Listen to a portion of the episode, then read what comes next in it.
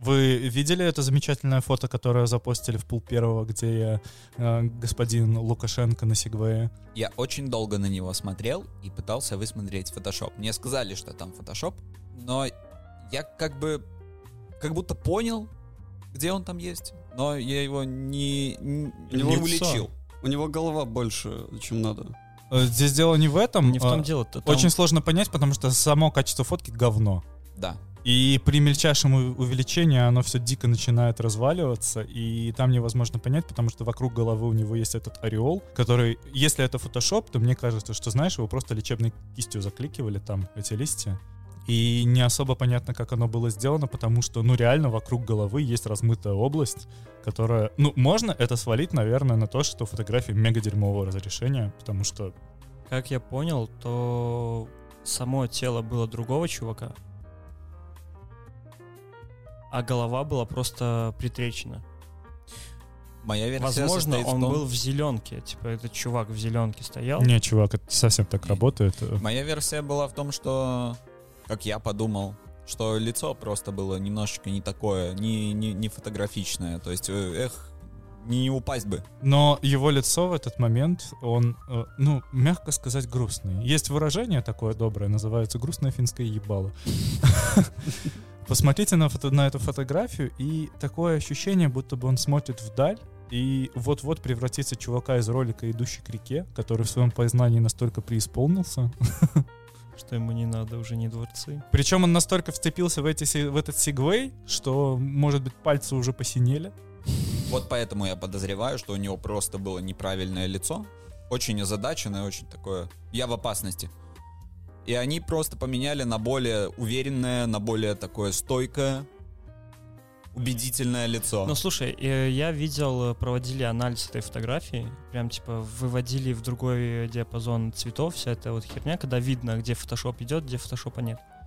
Вот, и там вот... Это там... тоже не совсем так работает. Ну, Разложили на RGB-каналы, скорее всего, для того, чтобы посмотреть, насколько сильно где оно сатурировано и насколько сильно там... Вероятнее всего, я в этом не шарю. Именно лицо, орел вокруг лица, весь был, типа, от, от, от фотошопа. Ну, возможно, возможно, там бордер какой-то появился. Все равно очень сложно говорить, потому что очень коряво снято. У меня есть вопросы к чувакам, которые делают фотографии для телеграм-канала Пул Первого. Они снимают на Android за 200 баксов. Там по жизни все очень плохо. Насколько я знаю, еще же фильм на ОНТ выходил про Пул Первого, и там показано, что с ним ездит там типа 20-30 человек постоянно. Во все поездки он, он идет копать картошку, сразу чуваки с камерами стоят, и они стоят там с... На тот момент момент я, я вот могу ошибаться, но у них, по-моему, был э, Canon 5D, и они снимали в основном на эти пятерки, которые старые, как жопа мамонта. Я не знаю, почему у белорусских телевизионщиков настолько большая любовь к Кэнонам, потому что, ну, come on, они себя уже очень плохо зарекомендовали. Потому что они как раз узнали о том, что вот Canon это круто, в какое-то время они были крутыми. В 93-м? Да.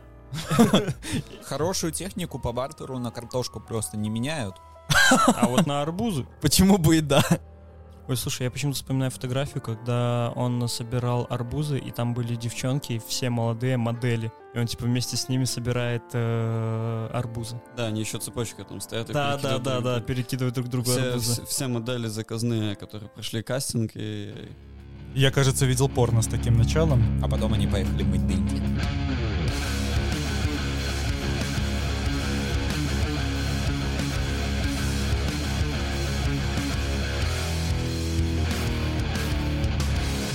Всем привет, друзья, с вами подкаст «Что за жизнь?». Хотелось бы сказать, что мы сейчас находимся в самом традиционном нашем составе, но все это время мы были в демо-варианте, который, скорее всего, вы не сможете послушать. Привет, Миша, как у тебя дела? Привет, Леша, у меня все прекрасно. Замечательно. Кирилл, как твои прививки от коронавируса? Супер. Со мной все хорошо, я еду в отпуск на 10 дней. Впервые за всю мою рабочую практику я еду в отпуск. Впервые, наверное, за 3 года, 4 года, что-то такое. Расскажи, куда ты едешь. Я еду в Польшу. Сначала Ого. я еду в Варшаву, а потом в Краков. Здрасте. А, должно быть здорово. Последний раз я был в Кракове в детстве, и я ничего не запомнил. Я запомнил только огнедышащего дракона. Попробуй пиво. Мой тебе совет просто в Краков. Вот, держи. Прямо сейчас, пожалуйста, начинай пить. Да, тогда у меня, очевидно, не было возможности. Хорошо, спасибо. Я попробую. Вадим. Здравствуйте. Здравствуйте. Как у вас дела? Ужасно. У меня похмелье.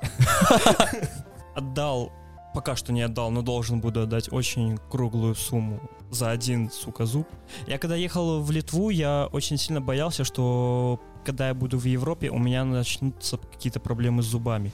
И это, сука, произошло. А что у тебя с зубом?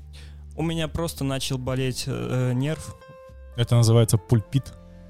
И это ужасно. Я это один раз пережил, и это было... Я, я никогда в жизни не испытывал такой зубной боли. Самое обидное, что это у меня происходит с зубом, который максимально здоров, сам зуб. М, То есть он идеальный. Но его нерв сказал пока.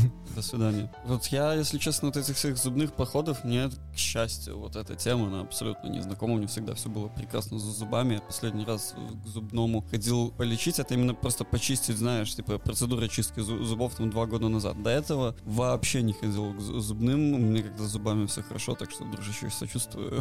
Есть э, вот это вот распространенное мнение, то, что зубные врачи это страшно. Слушай, нет, нет, это Зубные прикольно. врачи это офигенно. Да, я обожаю да, ходить да, к зубному.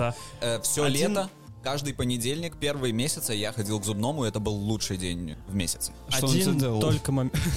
Вопрос, почему так хорошо было? Потому что процесс обычно неприятный. Потому что Нет, ты что знаешь, лечит. потому что ты знаешь, что твое состояние улучшается с каждым походом. Особенно Потому зубы. что ты знаешь, что, ну, когда ты делаешь зуб, это надолго. Единственный момент, который мне доставил дискомфорт, это когда мне делали укол заморозки. Я прям... Ну, потому, потому что все было раздражено, наверное, Да, максимально. да. И особенно, когда у тебя несколько дней болят зубы. Да, э, у меня это продолжалось три дня. Я искал клинику по всему Вильнюсу. Но в то же время у меня прям под окном есть стоматологический центр. Я зашел посмотреть цены, там удаление одного зуба 150 евро. Я такой, «Ха-ха, до свидания. И в итоге мне посоветовали отличнейшего стоматолога. Я ей очень благодарен. Если что, пишите в личку, дам номер. Это, знаешь, здесь бы могла быть потрясающая интеграция, Да, да, Aviasales. но нам пока что не платят. Алеша, а что у тебя на неделе интересного было? Слушай, у меня на неделе было очень много работы. Знаешь, у тебя звенит будильник, и ты не замечаешь, как проходит день, и в какой-то момент, будто бы через секунду, ты снова оказываешься в кровати, и ты пытаешься заснуть. Вот примерно как прошла моя неделя. День сурка? Я всю неделю занимался тем, что я делал какие-то правки по работе. И мне эти правки присылали во всех вариантах. Мне присылали их в виде четырехминутного голосового сообщения в Телеграме, в Google документах. Мне расшаривали заметку в Apple Notes. Мне скидывали э, ссылку на лист в Milanote. Мне, ну, просто совершенно рандомные места, откуда тебе... Ты не знаешь никогда, откуда тебе, э, к тебе Прилетит. это прилетит. Они как будто избегали нормальных методов э, Да, коммуницирования и искали самый Такое. извращенный. Да, да. Отправлю-ка я ему телеграмму. Голубя. Гонца.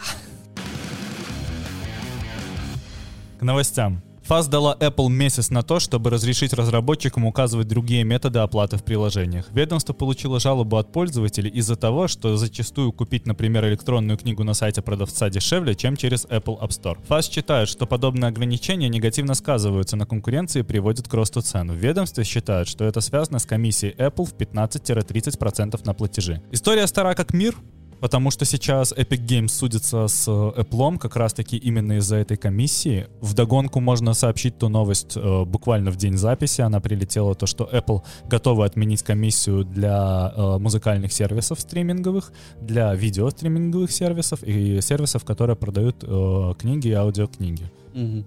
А, А также журналы и другой контент. если, если этого кто-то не знает, то Apple э, берут 30% комиссию за то, что ты продаешь, например, подписку в своем приложении. Как, например, я работаю в продуктовой компании, и подписка там, я не помню, сколько она у нас стоит, там, по-моему, 2,99. То есть э, 30% от 2,99 оседает в, кар- в карманах у Apple, и это очень четкий регламент. И наверх ты- тебя удалят из Apple App Store, если выяснится, что ты продаешь эту подписку в обход, например, на своем сайте. Исключение из этого составляют, например, э, всякие там Spotify. Вот если у вас iPhone и вы подписывались на Spotify, то вы видели, что вы это делали только через сайт. Через приложение это невозможно сделать. Но Apple на данный момент не в состоянии отказаться от Spotify. Слушай, Потому это самая что- большая платформа площадка, одна из самых. И это имиджевая потеря очень сильная. Я считаю, что э, здесь эта проблема очень-очень двоякая, потому что Apple создала платформу, и она предоставляет к ней доступ, на который зарабатывают миллиарды долларов.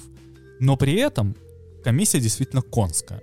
И я не понимаю, почему нельзя сделать исключение для определенной категории разработчиков, к примеру, для стартапов, которые делают небольшие проекты, у которых оборотка на каждое приложение до 50 тысяч евро. И терять 30% с 50 тысяч евро, когда у тебя работает 10 людей, и эти деньги уходят только на зарплаты, это ужасно. Ну вот видишь, каким-то категориям вот, э, прилетело.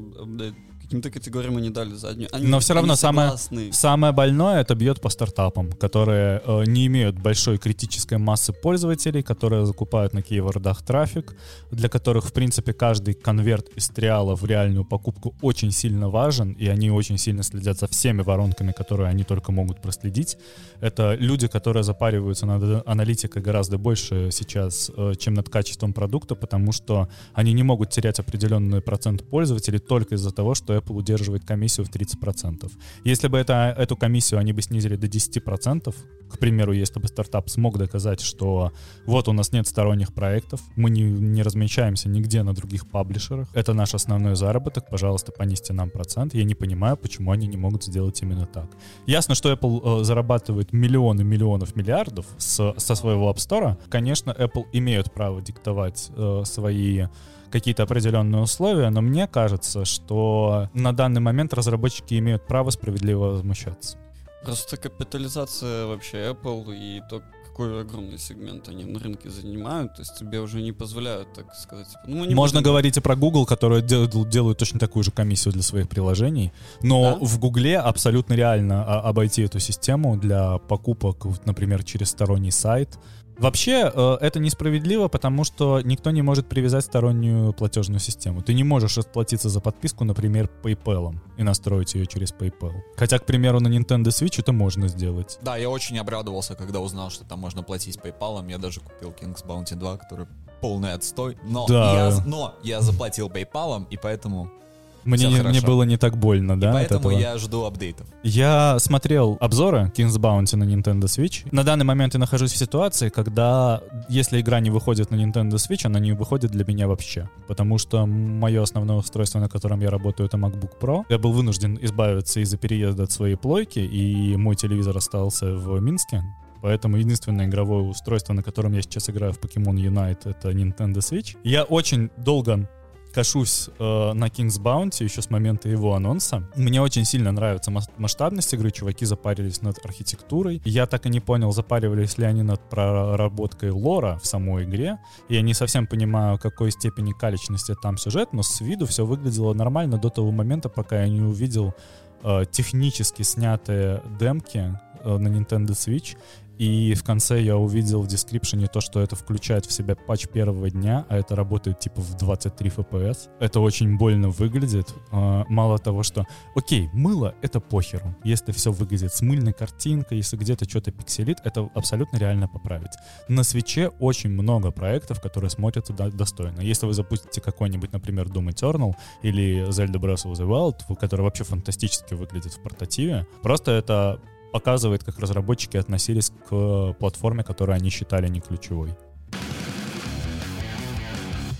В РПЦ сказали, что Россия должна захватить другие страны. Э, такую тираду выдала Анна Богданова из Екатеринбургской епархии. Она считает задачей государства присоединение земель к России, увеличение территории и захват народов. А потом на эти земли придут православные священники и будут молиться. Кучка этих людей э, просто соревнуется с тем, чтобы сделать более империалистическое заявление, чтобы больше понравиться Путину, потому что есть только один человек в России, кто в открытую болеет за то, чтобы империя воссоединилась. Мне кажется, что они очень большие фанаты Вархаммера. За императора! Да, я, словил очень-очень сильный вайб того, что она вот начиталась какого-то фэнтези про, про захваты земель и всякое такое, потому что ее лексикон э, видео, если смотрели, он прям фэнтезийный. У нее еще, наверное, дома лев говорящий есть. Ссылки на хроники Ну, это новость просто из разряда вот э, той говносортной повестки, которую скамливают российская пропаганда Да. просто в массы, просто чтобы разбавлять повестку. Это Чтобы была не только Украина и не только Беларусь. С другой стороны, ну это же, ну это же пиздец. Ну вот, чем люди занимаются вообще, чтобы заработать себе на пропитание? Ну вот, Хотят захватить весь мир. да не хотят, они никогда не, не- не смогут этого сделать. А вдруг? В Вообще это было тоже никто искренне. не верил. Это было... Она Она говорила, искренне- она говорила абсолютно искренне. Ну, как мне показалось, во всяком случае. Ну ты же веришь в актерскую игру, допустим, Джексона, С- Самуэля Джексона в с Тарантино? Не-не-не, это, это был прям религиозный порыв. Это, это была прям, это было идейно очень. Слышал я, что если принимать ЛСД, то у тебя начинаются религиозные откровения. Я, конечно, сам не знаю и очень осуждаю, но может быть.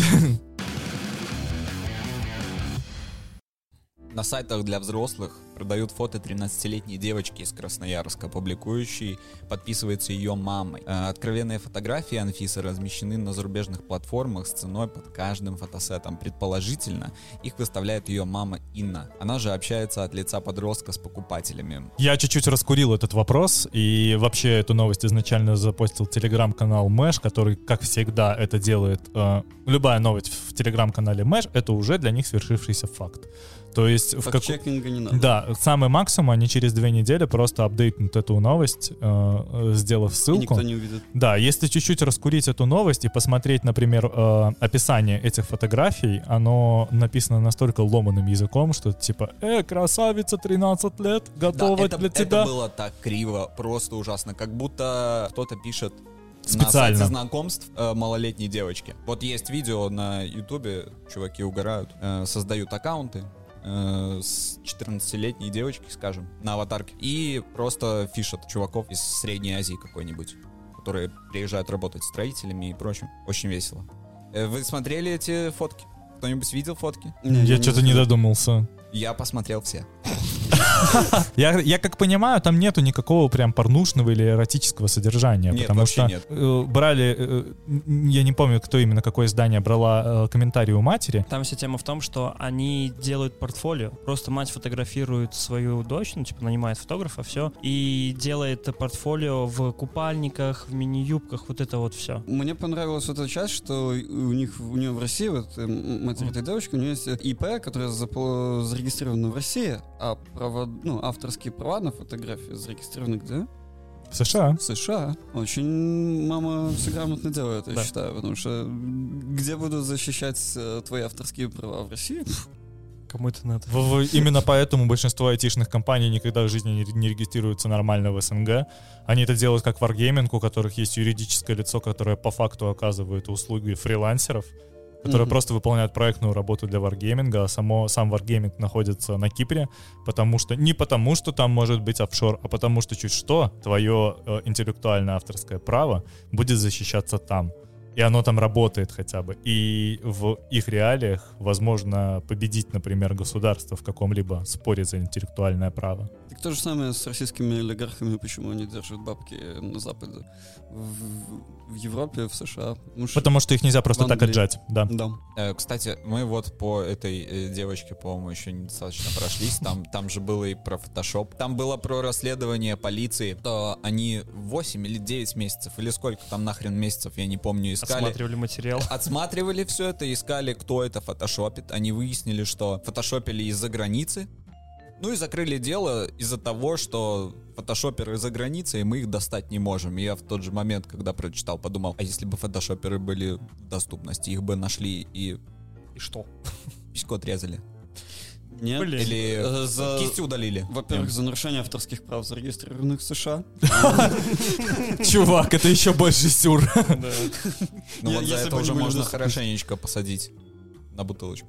Да, ну а потом распространение в целях по детской порнографии как-нибудь так что-нибудь нашли и пришили. А так, типа, за этим, за 3-9 земель никто не полезет, видимо. Интересно, они передали дело в Интерпол или что-то такое? Мы посмотрели, посмотрите и вы, да. Там классно, ребята. Это фотошоп, конечно, ну не так прикольно, но все Да, равно да. вот. Ну просто Вот архив. дер- держите в голове, что я 12. Министр образования Игорь Карпенко считает недопустимым, когда публично критикуют учителей. Точно не интернет и не школьники должны обсуждать с родителями или еще с кем-либо учителя. Просто хотелось бы напомнить, что он же заявил о том, что э, частные детские сады и школы являются опорными пунктами для оппозиции. Мгм. Рассадник с Магарей. Рассадник раз- Размагарей, да. Ну, слушай, э, опять же, очередные люди попыта- пытаются переплюнуть друг друга в том, чтобы э, понравиться одному единственному человеку. И э, как по мне, это просто направлено на то, чтобы хоть как-то информационно поддержать тех людей, которые участвовали в фальсификациях, Мгм. потому что много людей... У меня есть, к примеру, э, знакомая, э, бывшие коллеги, например, которые сейчас повели в первый, второй класс своего ребенка, перевели ребенка из класса в класс, потому что знали, что классный руководитель участвовал в подсчете. В- Да, в Мгм. подсчете бюллетеней, и э, после того, как независимые наблюдатели э, насчитали, например, там 269 человек с белыми лентами, и э, там ни одного человека, входящего, например, без белой ленты, увидели, что за, за Лукашенко проголосовало там 750 человек, а за Тихановскую 12. Я помню этот абсурд с тем, что в одной школе за Тихановскую там тысяча, за Лукашенко 600, а в школе через дорогу точно наоборот голоса посчитаны. Мой бывший проект менеджер сейчас перевел э, своего ребенка из класса в класс, потому что он не хотел, чтобы данный классный руководитель учил ребенка, потому что уже с 1 сентября началось то, что классный руководитель на первом уроке, который там назывался, ну не идеология белорусского государства, но что-то типа этого, начал рассказывать про президента и про то, что им нужно знать гимн, и вообще каждый день с утра, приходя в школу, дети должны этот гимн петь. Это гимназия в Минске, стоит сказать. У вас было такое? Нет? Я помню, заставляли один, один момент.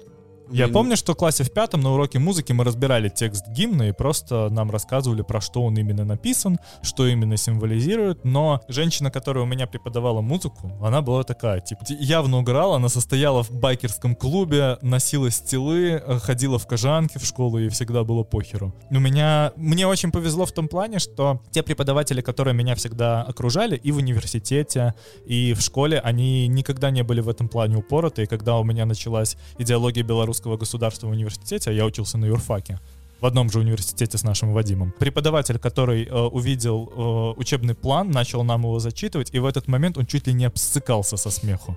Потому что нужно было разбирать воп- вопросы института президентства, и там прям было по пунктам прописано, что именно нужно объяснить с э, хорошей стороны. То, что очень важно, то, что там несменяемость власти, крепкий лидер, вокруг которого мы должны сплотиться, вот все вот это вот. Я очень благодарен ему за то, что он когда-то не стал делать так, как нужно. Мне кажется, что вводить этот предмет лбам сколько-то лет по 20, наверное, уже было. Ну да, это, это было, может быть, даже на каком-нибудь пятом курсе. Это, это абсурд. Этот предмет не заслуживает вообще никто. Этот, э, этот предмет мог бы быть актуален, если бы тебе начинали это вбивать с детского сада. Что, типа, вот, э, лидер хороший, все остальные плохие. Но когда ты прожил э, 22 года в этой стране, и тебе говорят, кстати, а ты знал, что несменяемость власти — это хорошо, а ты видишь, как твоя бабушка живет на пенсию, с которой ей хватает только на хату и лекарства, и такой, «Да- да, очень, отлично просто. Всем рекомендую. Страна Нет, для это, ты- жизни. это ты уже проводишь параллели между благосостоянием государства и в каком оно состоянии находится, и благосостоянием твоих родных.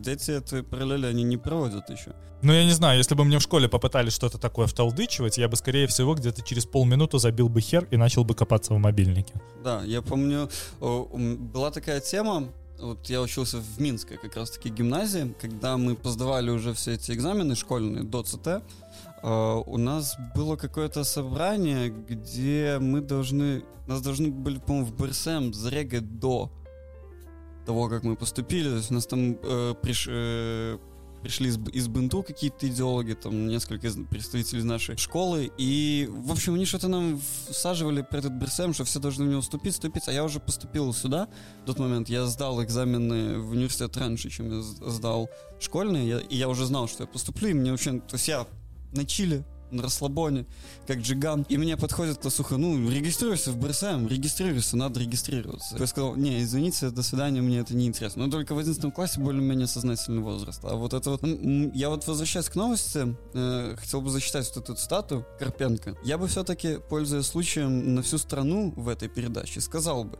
давайте прекратим публичное обсуждение учителей. Для этого есть другие формы. Есть спецсоветы, родительское собрание, педагогическое общество, коллеги и министерства и прочие организации. Но точно не интернет и не школьники должны обсуждать с родителями или еще кем-либо учителя. Пожалуйста, не обсуждайте это там, где обсуждение может быть открытым, и кто-то может сказать свое мнение отлично от нашего. Да, то есть не ты воспитываешь своего ребенка, государство хочет, бу- будет воспитывать твоего ребенка. Это то, что они хотят сказать. EPAM освободит 26 тысяч квадратов. После ухода EPAM в четырех бизнес-центрах освободится 26 тысяч квадратных метров. Если добавить около 13,5 тысяч квадратных метров в бизнес-центре «Красовик», оттуда EPAM ушел весной 2021 года, а также невостребованная в 2020 году компания площади бизнес-центра «Парк», то получится, что только за счет EPAM на рынке офисной недвижимости появится 45 тысяч квадратных метров. Это почти сопоставимо с годовым объемом ввода в эксплуатацию новых офисов в Минске. При этом затраты на офисы оптимизируют многие IT-компании. Сейчас мы сталкиваемся с такой вещью, как массовый уход айтишников с рынка. Многие люди переехали за границу, а многие компании в связи с пандемией и боязнью того, что к ним нагрянут люди в форме, просто не хотят ходить в офис. Я с этим очень хорошо на данный момент знаком и много разговаривал и с HR, и офис-менеджерами разных компаний, и все мне говорят одно. То, что, во-первых, офисы себя не так сильно оправдывают в 2021 году, потому что удаленка эволюционировала, наконец появился нормального формата Google Meeting, который по факту сейчас бесплатный.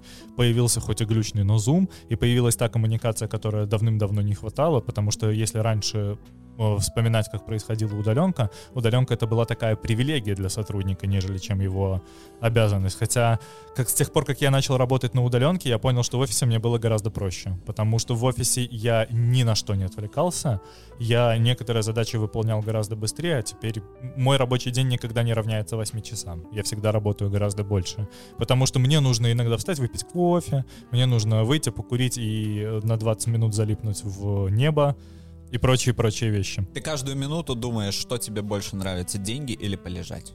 Я уже говорил про то, что э, подобный исход ЕПАМа может обернуться крахом нескольких бизнес-центров, и девелоперы, которые сдают в аренду эти помещения, они могут понести как минимум серьезные финансовые убытки, а некоторым придется брать кредиты для того, чтобы не разориться. Эту площадь нужно кем-то заполнять. А попробуй найди не айтишную компанию, которая согласится занять, к примеру, полторы тысячи рабочих мест для того, чтобы арендовать целый open space. Хотя бы по половине той же цены, что платил.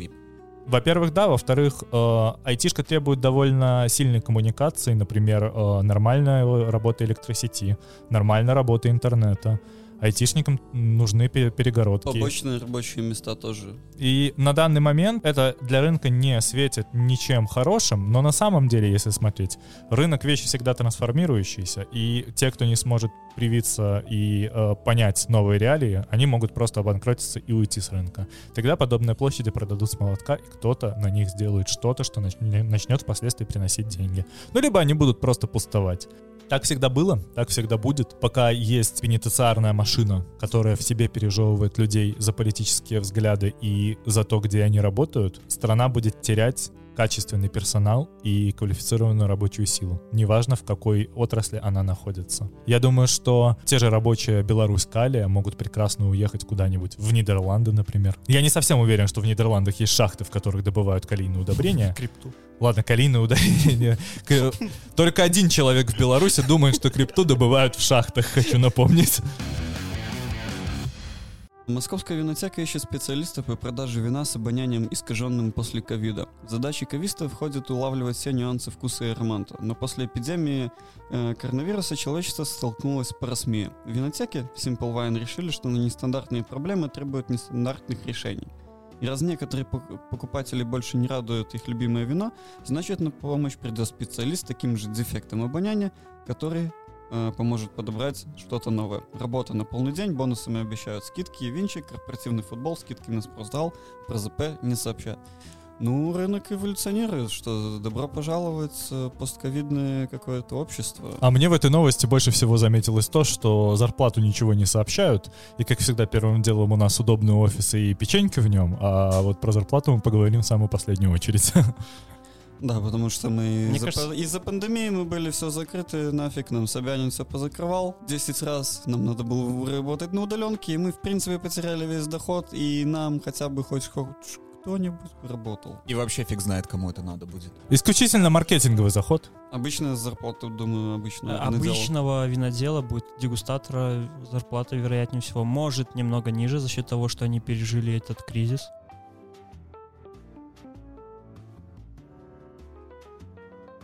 Мне не совсем понятно э, вообще, сколько получает человек, который дегустирует вино, насколько это... Две бутылки в день. Слушай, так спиться можно, по-моему. Но они же не глотают. Они сплевывают. Бля. На самом деле, да, они бухают. Мы был в Грузии как-то, мы зашли просто вот с, с подругой в, в- винотеку. Как это винотека? Магазин вина, то есть там грузинская, чисто самодельная. И там это был день, будний день, э, немного, немного людей, точнее вообще никого не было, кроме вот этого хозяина заведения. И он там давай нас угощать этим вином. У него было э, вино в чане таком в земле вкопано, и он то есть, буквально снимает крышку из земли туда, этот виночерпий зас, свой засов, засовывает, наливал нам вино. Ну и по нему видно, что он там каждый день дегустирует каждые пять минут, и ему вообще хорошо живется. У него там этот выбор вина, какой хочешь, говорит, дегустируй. Я как человек, который переболел коронавирусом в самую первую волну и у которого пропало полностью обоняние и вкусы, могу сказать, что восстанавливалось все у меня очень долго. Наверное, в течение 8-9 месяцев у меня во рту все было, чувствовалось очень странно. Те вещи, которые я в основном любил, они для меня стали абсолютно нейтральными. Я не могу сказать, что мне что-то воняло гнилью, но постоянный металлический привкус не пропадал у меня много-много месяцев. Сейчас, по-моему, все вернулось на свои круги.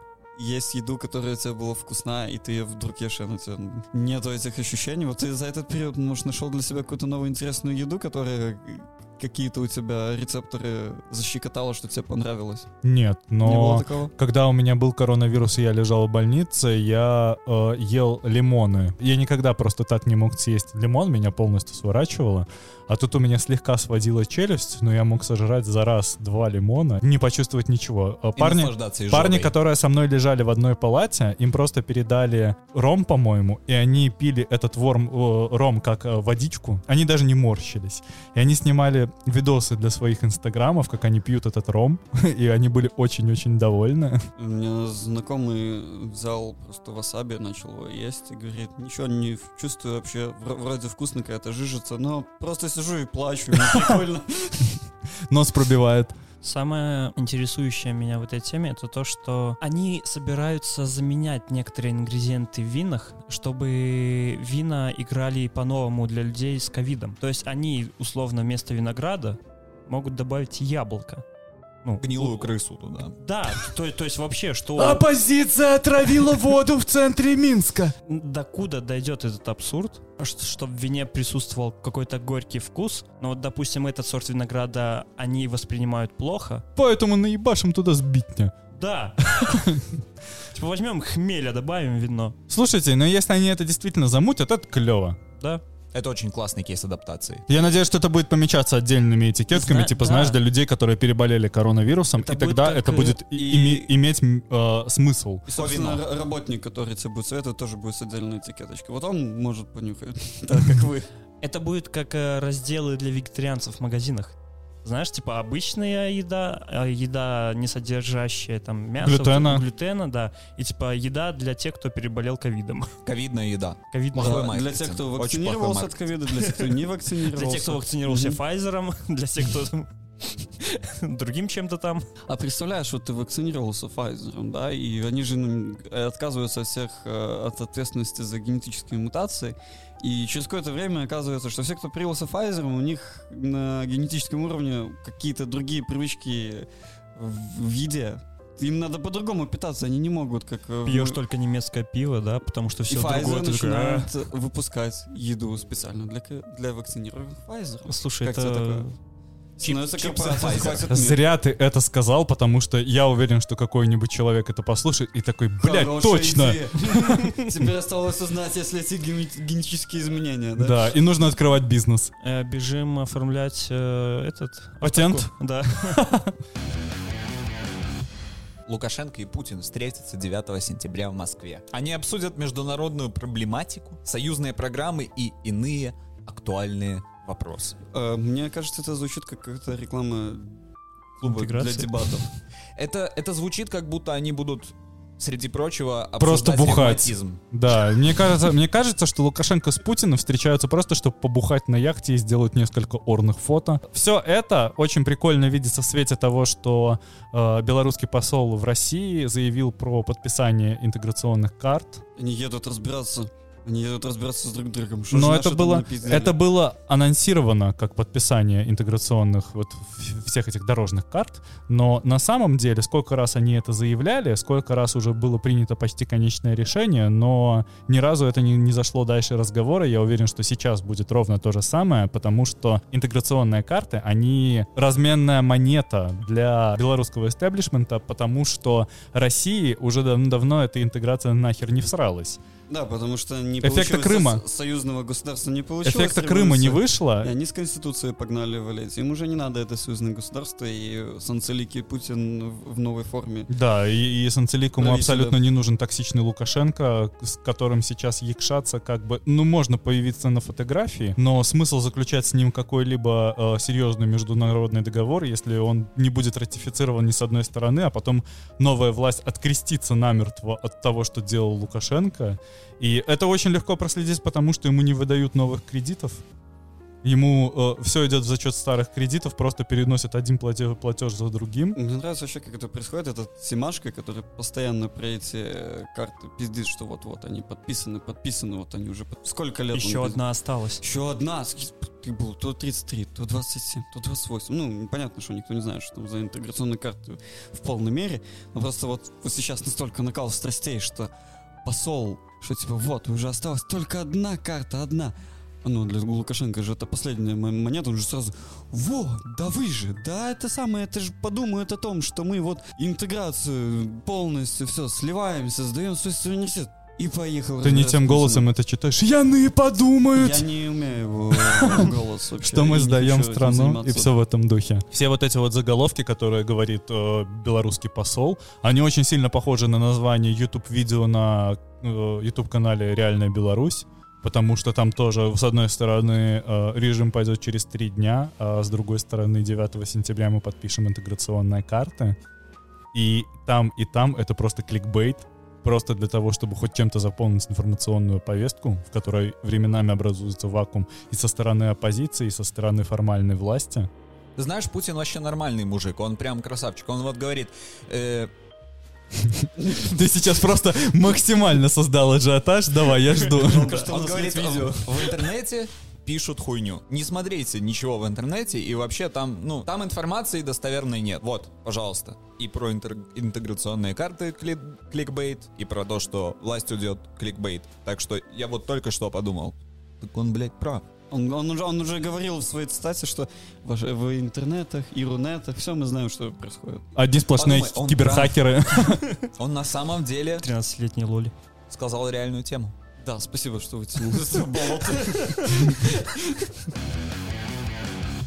Белорусские вузы в нынешнюю вступительную кампанию не добрали 6 тысяч студентов. При этом для поступления на некоторые специальности абитуриенту можно было набрать менее 100 баллов из 400 возможных. Сейчас поступил бы даже я, потому что я не сдавал ЦТ вообще. Я к нему не готовился. Ой, Просто с дневником пришел такой, Э, на бюджет, Единственное пожалуйста. мое взаимодействие с ЦТ было, когда я пришел на это ЦТ просто для приличия, потому что, ну, родители купили, попросили. купили билетик на ЦТ, мол, вот, А, да, сходи на всякий было еще случай. покупать билетики. на Да, там нужно было оплачивать комиссию, чтобы тебя опустили, и там нужно было Да, приходить со справкой очередь. оплаты. В общем, я сказал маме, ну, купи мне на два, и, ну, как пойдет, там уже докупим, если надо. Я пришел с тем билетиком, я его пробил, меня запустили, я зашел в туалет, я сел за парту в классе. А потом такой, ну нахуй, пойду в институт МВД. Мне, мне дали листик заполнить, и там было очень много чего нужно заполнять. Там имя, прям фамилия. Да, да, да, такой, я ой, помню нет, эти. это сложно. Я ушел, и все, сажусь в машину к родителям. Такие, что, сдал? Я такой, «Ну, да, сдал, все, поехали отсюда. Вот все. Тебе нужно было вставать с криком типа «В пизду все это лучше в армию». И мама до сих пор, Кирилл, ну что, результаты пришли? На тот момент я уже сдал экзамены в местный европейский университет. Лучше белорусский пошел. И как бы у меня не было даже мотивации сдавать статс не было причин никаких.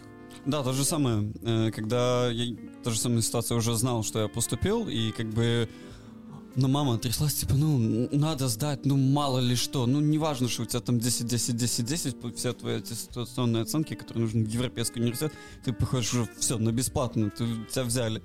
Но нет, иди все равно сдай СТ на всякий случай. Окей, мам, Что пойду было? Я сдавал английский, который был профильный, я сдавал белорусский, просто прикола ради на гуманитарный, и исторический, кото- историю Беларуси, которую я не готовился, я ее учил только через таблички, которые мы тупую как зомби заполняли на уроках истории, сдал на, на 35, и с этими баллами я мог уже круче поступить, чем вот на, на эти 100 баллов. То есть я, я помню тогда, что пос- поступить на бюджет, это сколько, 400 можно максимально набрать, да? Три предмета плюс э, все аттестационные Э, Ну, там, чтобы на бесплатку поступить, надо было в нормальную БНТУ, в БГУ, ну, 350 баллов. Да, около А сейчас, 920. сейчас до сих пор так, потому что есть отделение в БН, не, не в, в ГУИРе, где нужно 370 баллов для прохода не на бюджет, а на платное отделение. Это айтишные специальности, на которые сейчас там около там... Я, я не знаю точно, какое конкурсное место. Я помню, что я читал статью, но э, там какие-то дикие цифры выходили для белорусского университета. Судя по новости, конкурс там такой, что, ну, вы хотя бы, ну, придите, Придите, пожалуйста. Это логично Посидите. предположить, что это, во-первых, какие-нибудь аграрные специальности, э, которые там, не, не знаю, возделыватели земель. А второй вариант то, что это разного рода силовые вузы, что-то типа высшей школы милиции, э, это институт МВД, на которые и до этого были конкурсы очень низкие, потому что я видел и конкурс там и в 113 баллов в, в в каком-то... из- 113 это было в Академии МВД в прошлом году. Вот. Ой, в, в этом, в этом. Да, возм- возможно, мы с тобой это когда-то обсуждали, и Да. у меня это просто осело в голове. Я очень хорошо помню, что когда я учился в 11 классе, нас выдернули из школы и повезли на экскурсию в высшую школу милиции, и нам сказали, что конкурс туда для парней, которые отслужили в армии, типа 90 баллов. Логика была в том, что если ты просто служил на срочной военной службе, то для тебя те баллы, которые требовались на бесплатный факультет, обрезались в два раза. То есть вместо, напри- например, 180 тебе, тебя брали за 90. Пре- Преференции для силового государства. Я изначально хотел поступать в Академию МВД на... во внутренние войска идти. Мне нужно было набрать 180 вроде баллов. Я не прошел. Я не сдал обществоведение.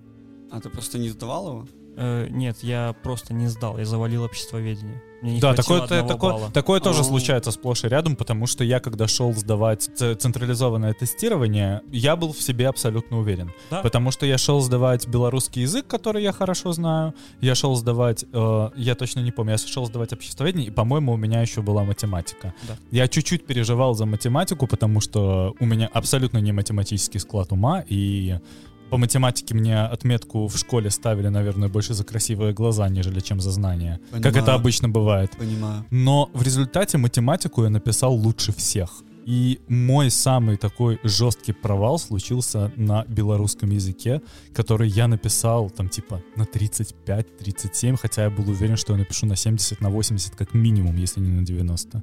Просто со мной, возможно, от волнения, возможно, что-то вот внутри приключилось такое, что я помню, что я сел, и я начал жестко тупить. Я помню, что а, там было слово депортация, мне нужно было написать его, ну, типа вставить проп- несколько пропущенных букв, и я там допустил ошибку. Это была Б-часть. Насколько сильно я волновался, насколько сильно я не отдавал себе отчет в том, что я делаю. Э, У меня было то же самое, но с обществоведением. Я был уверен, что я его сдам, потому что у меня был репетитор на протяжении всего года по обществоведению.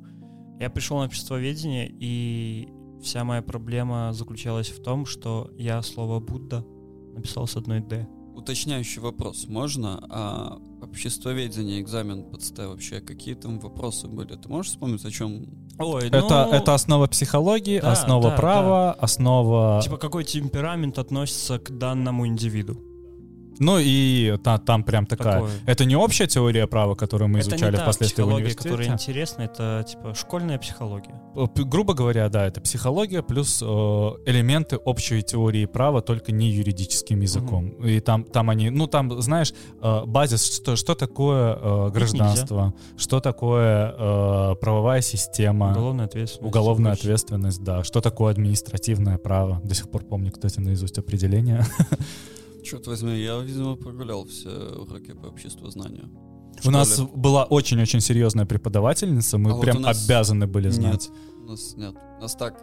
У нас, по-моему, обществоведение вел тот же чел, который у нас в 11 классе вел довоенную подготовку. И О, он, и он да. такой, типа, он- и он не, то есть он не, На не забитом. отдавал себя, да. Он так, мы приходили на вот это, э, на довоенку, мы типа, «С- сдай конспект, ну, типа, там, за 10 уроков, что ты там что-то написал, ну, и иди гуляй. Да будет тебе десятка. Да, потому что всегда вот эта довоенка и общественное знание, они стояли шестым последним уроком, ну, который пацаны такие, нет.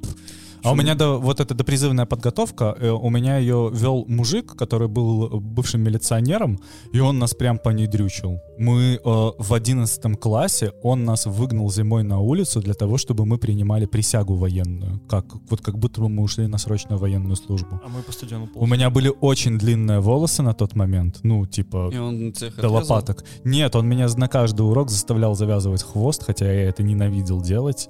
Э, Он нас учил разбирать и собирать коллаж, и он между классами устраивал соревнования, кто быстрее разбирает, собирает коллаж. И тот э, человек, который занимал первое место, автоматом у него получал десятку за год. У нас было прям жестко, потому что нас э, одевали полностью в ВЗК, ну, комплект из химзащиты э, с противогазом. И Слушайте, у вас было весело на обществоведении, ребят, ой, на, на довоенке. У вас было реально мы... весело. Это было не весело, потому что тебе в этом всем комплекте приходилось бежать э, 400 метров по кругу на стадионе. Сейчас люди, которые Нельзя служили было. на срочной военной службе, такие, сколько? 400 метров? Чувак, ну не школьники же. Да, когда ты школьник, это, это дико. Я Ну, считаю, что элемент допризывной подготовки в школе абсолютно не нужен, и это маразм и дебилизм, потому что Абсолютно. он не учит ничему, он забирает время. Люди, которые его ведут, либо абсолютно упоротые, либо э, делают это на абсолютно забитом хере. Зато ты знаешь, что когда кричат вспышка справа, тебе нужно прыгать Радость влево. слева, да? Я помню это. И мы прям делали это на траве, вот газон, который вот этот вот э, стадионовский, где говно собачье, там кто-то лицом упал туда. Ну зато В школе вообще этим не надо заниматься. Это, с одной стороны, ну, для детишек, для принятия прикольно, знаешь, коллаж пособирать, поразбирать. Или Ну, пострелять. защита, вот, допустим. Это можно сделать просто, знаешь, как спешл в течение там 11 класса. За два месяца, да, устроить факультатив.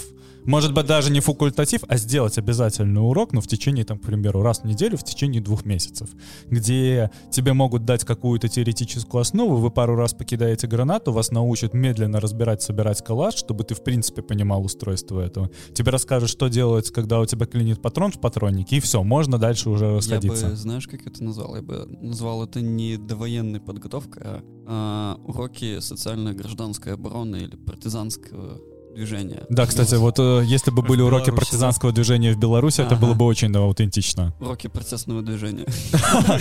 ГТС Бахары оккупировали школы. Ой, ты видел последнюю историю с Online, то, что китайцы прошли игру? Да, И да. в онлайн прошли? Да, да. Китайцы прошли Разработчикам ничего не оставалось, кроме как пустить титры, потому Да. что они, не, они обрушили экономику в игре. Если кто-то не знает, if Online — это игра с настоящей макроэкономической моделью, и китайцы умудрились ее наебнуть. Они Там создали... деньги нормально. Они создали гиперинфляцию, и из-за Да, того, что в они дико... космических масштабах, потому Да, что игра да. в космосе. Они занимались постоянным безостановочным майнингом руды. И Выманили. после этого разработчикам ничего абсолютно не оставалось, кроме как пустить финальные титры, а людей перевести Запустить на флот основные... Да, Да. И, и они перевели на новый сервер, и там началась война. Да, сразу же. Там они как-то пытались первые два месяца уживаться. А Ева, это вообще... Я 8 лет отыграл Ты в играл? Еву. Расскажи, да, потому да. что я как-то хотел туда залезть, и я Ой, сейчас, слушай, я один- думаю, что я счастлив, что я туда не попал. Ева — это игра, про которую гораздо интереснее слушать, нежели чем в нее играть, потому что она очень обладает специфичным монотонным геймплеем, который многие связывают, знаешь, по своему вайбу и флоу с Excel-таблицами. Можно следить за курсами, перепродавать местную валюту, э, ну, играть на разнице плексов. Просто, Ты знаешь, же можешь эту валюту выводить в реал, получается, еще. Там же, Не ну, совсем. нет, ты можешь, деньги ты можешь кому-то вполне себе э, это, это, это не то чтобы наказуемо, ты можешь продать, например, создать э, тот же Титан и продать его за реальные деньги. Ничего тебе э, бана ты за это не получишь. если тебе вдруг станет интересно, пользуясь случаем, просто посмотри канал э, Булджать. Да, у него есть замечательный рассказ про вот, вот эту китайскую войну Да. пчел. У, у него очень много рассказов про Еву конкретно. Он очень крутой. Абсолютно делает. любую вещь в Еве, которая случилась сейчас, в- которая была историей игроков, можно сейчас экранизировать на Netflix, и Да. получится очень интересно. Потому что там вплоть до предательств, типа, в живое, ну, типа, Я тебе могу рассказать один, один элемент. Был клан, который возглавляла э, женщина, которая называла себя королевой. Чувак, которому заплатили деньги, прикинулся ее ярким любовником, которого, с которым она дико вертела. Э, Он попал к ней в клан. Э, Был смысл в том, чтобы уничтожить ее основной корабль, на котором она летает. И он поехал ее охранять и взорвал ее. Там такие истории, я тебе И это, знаешь, это так на донышке. Там есть у- такое предательство на таком уровне. Ева — это про то, что нужно наебывать. А Люди И- дома теряли, насколько я знаю. На- насчет, насчет этого я не знаю. А нет, это была другая игра. В общем, правительство Китая решило запретить, наверное, э, людям играть много в Еву. Оно как... Я не знаю просто, какое количество школьников играло в Еву. Я, насколько понимаю, это имеется больше в виду э, моб- мобильные телефоны, потому что мобильный гейминг в Китае имеет какие-то совершенно демонические масштабы, потому что та же АФК-арена, которая э, имеет, наверное, 99% своих денег из Китая, Шикарная. И ее основная аудитория, и они, это, это Китай, и они работают в основном на китайский рынок, а остальное локализовывают для Европы и Америки. И э, те рекламные креативы, которые запускаются в соцсетях для покупки трафика, это локализованная китайская реклама, из которой убраны просто иероглифы, где просто это заменен шрифт. Просто, э, во-первых, опять-таки государство влазит в, в- твою личную жизнь. Ну ладно, Китай это тоталитарная коммунистическая партия, все, все такое, это с этим все ясно. Во-первых, как они собираются это контролировать, во-вторых, сколько и, ну, рынок там огроменный, я уверен.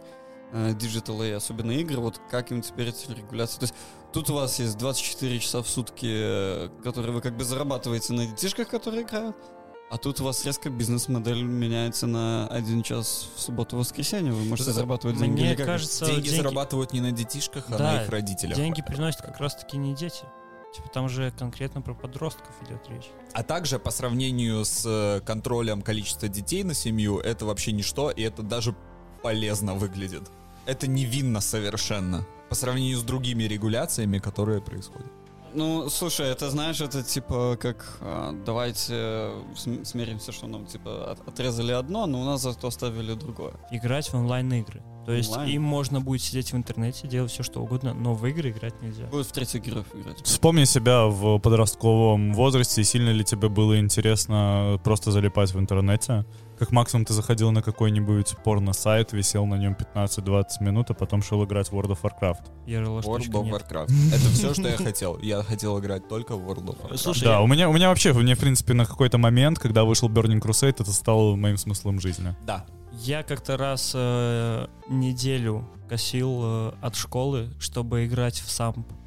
Я просто каждый день играл в самп. Никогда в жизни его не запускал, я очень смутно знаю, что это. Я знаю, что это мод для San Andreas. Это мод для GTA San Andreas на онлайн. World of Warcraft — это та причина, по которой у меня появилась привычка вообще после 12 находиться перед монитором. Не, не спать. Да, не спать после 12. Но Blizzard контора пидорасов. А, О, shots fired.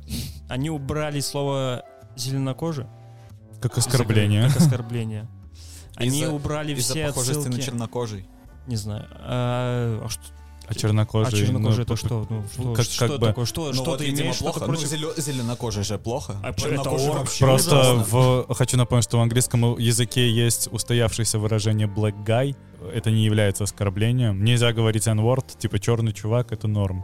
Ну вот, и они удалили все отсылки на своих работников, которых уволили по какой-либо причине из игры. У них же там был недавно скандал с домогательствами. Ой, да, да, и они у- уда- Там даже был изменили протест в Вовке. имя. Да. Там в Вовке они собрались и сели сидящий протест. С устроили. домогательствами это было по Overwatch связано, насколько я помню. Да, там поменяли имя персонажа, потому Макри. что он был, да, он был именован в честь разработчика, которого обвиняли в сексуальных домогательствах до своих коллег. Э, Он написал заявление на увольнение, и сейчас разработчики Overwatch э, меняют ему имя и тем самым рассказывают об этой истории остальным. Мне кажется, что фанатам Overwatch в душе Далеко было похеру, да, на то, что как назван этот э, герой. Для фанатов Overwatch важно играть в Overwatch. Данную новость я зачитаю целиком. Собственно, Патриотический клуб показал детям представление «Смерть пидорам». В Ярославле в честь 20-летия военно-патриотического клуба «Десантник» актеры показали детям выступление «Смерть пидорам». Мероприятие прошло в Дворце культуры имени Добрынина. Руководитель клуба Андрей Палачев не увидел ничего предусудительного в поступке воспитанников и не планирует их наказывать. Они просто дрявых не любят. Я таких тоже не люблю, подчеркнул руководитель клуба. Семья должна быть традиционной. Мальчик и девочка, а не вот эта вот вся пидоросня. Руководство Дворца культуры на данный момент разбирается в ситуации и пытается минимизировать негативные последствия. У меня вопрос как? Просто мне нравится, что это мероприятие проходило в Дворце культуры. Неважно имени кого, а просто в Дворце культуры смерть пидорам. Вот такая вот у нас нынче культура. Какую культуру ты ожидаешь от военных? Уровня смерть пидором. Не лезь в культуру. Слушай, мне кажется, если они зап...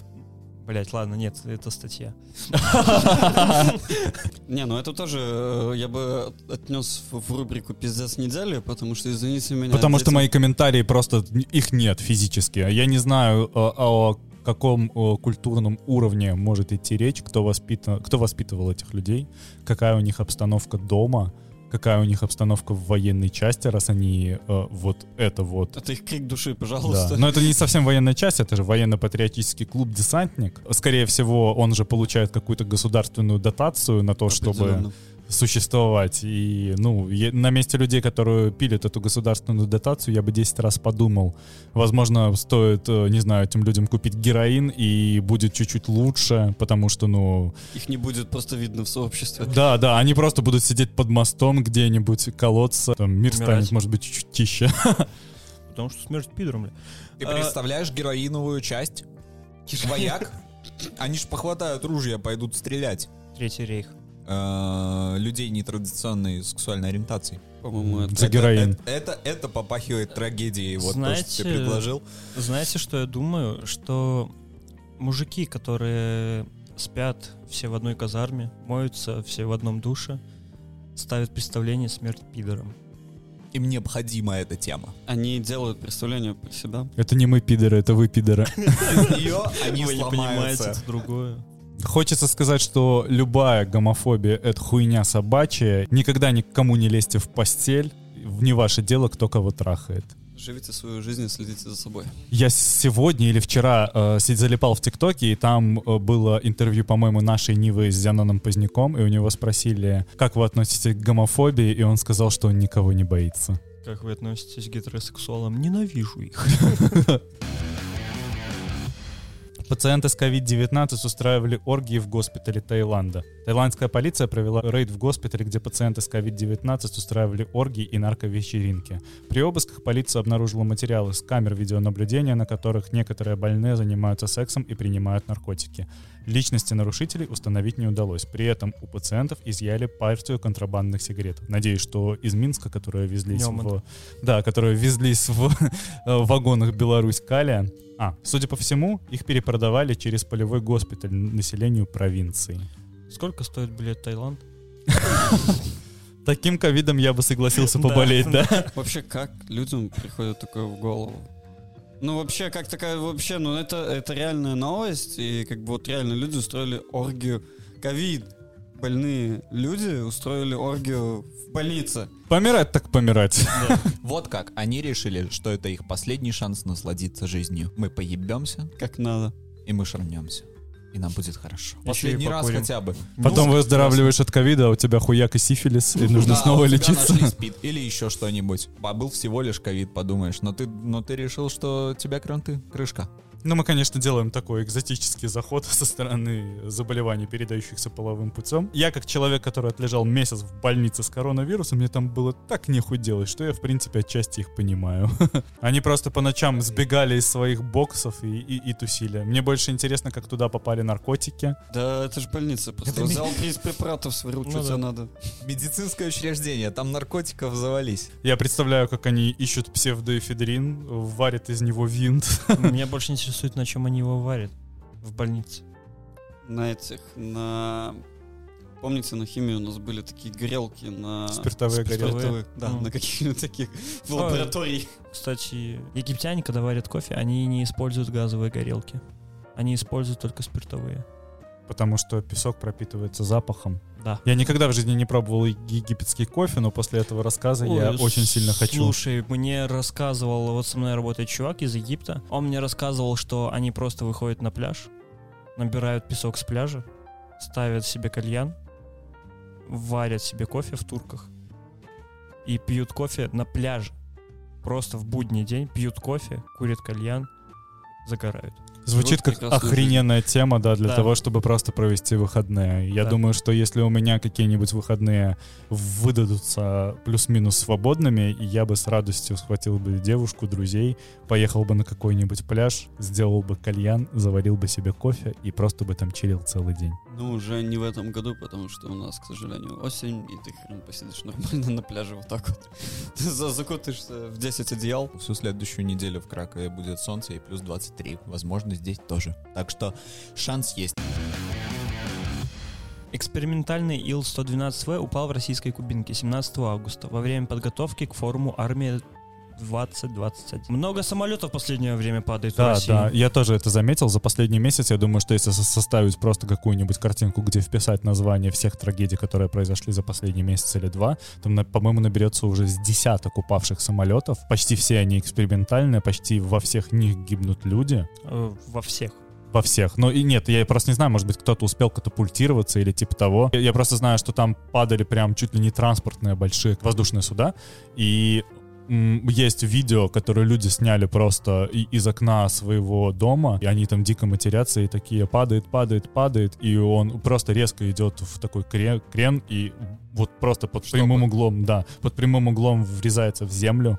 Это выглядит совершенно ужасно, и мне кажется, что руководству стоит очень сильно задуматься, наверное, над э- своей экспериментальной программой, если это несет столько жертв, как минимум такие дикие финансовые потери. А вы говорите, санкции не работают. Вот им, э, э, им обрубили э, товары двойного назначения. Вот они теперь не могут нормальной электроники, нормальных деталей закупить, приходится делать свое. Собственно, то, что то, чему удалось взлететь российскому экспериментальному, то и- то либо, взл- то либо взлетает и падает, то либо взлетает, долетает до космоса, а потом начинает ломаться, как их последнее. Это Вся проблема заключается в том, что большинство этих падений и смерти связаны с тем, что они пытаются увести их от жилых районов, сами самолеты. Да, подобная ситуация была абсолютно недавно в Беларуси. У меня вопрос. А какого хера проводятся эксперименты в жилых районах? Почему это нельзя делать э, посреди какого-нибудь... Блять, это Россия. Там хватает места, где можно полетать на самолете. Да, страна, которая на 60% покрыта вечной мерзлотой, на Да. секундочку.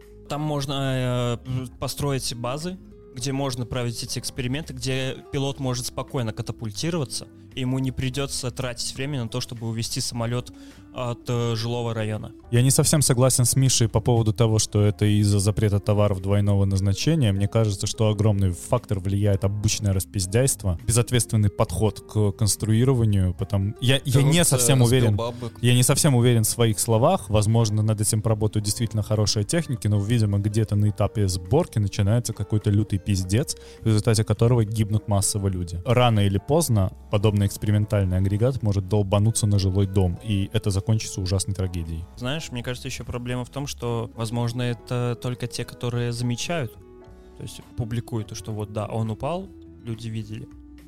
А возможно, где-нибудь в Сибири на вероятность того, полигоне, что, да? Типа там падает каждый день по три таких, и люди гибнут. Я, ну, подобный факт, конечно, невозможно исключать до конца. Я Ну очень да. сильно надеюсь, что ты не прав.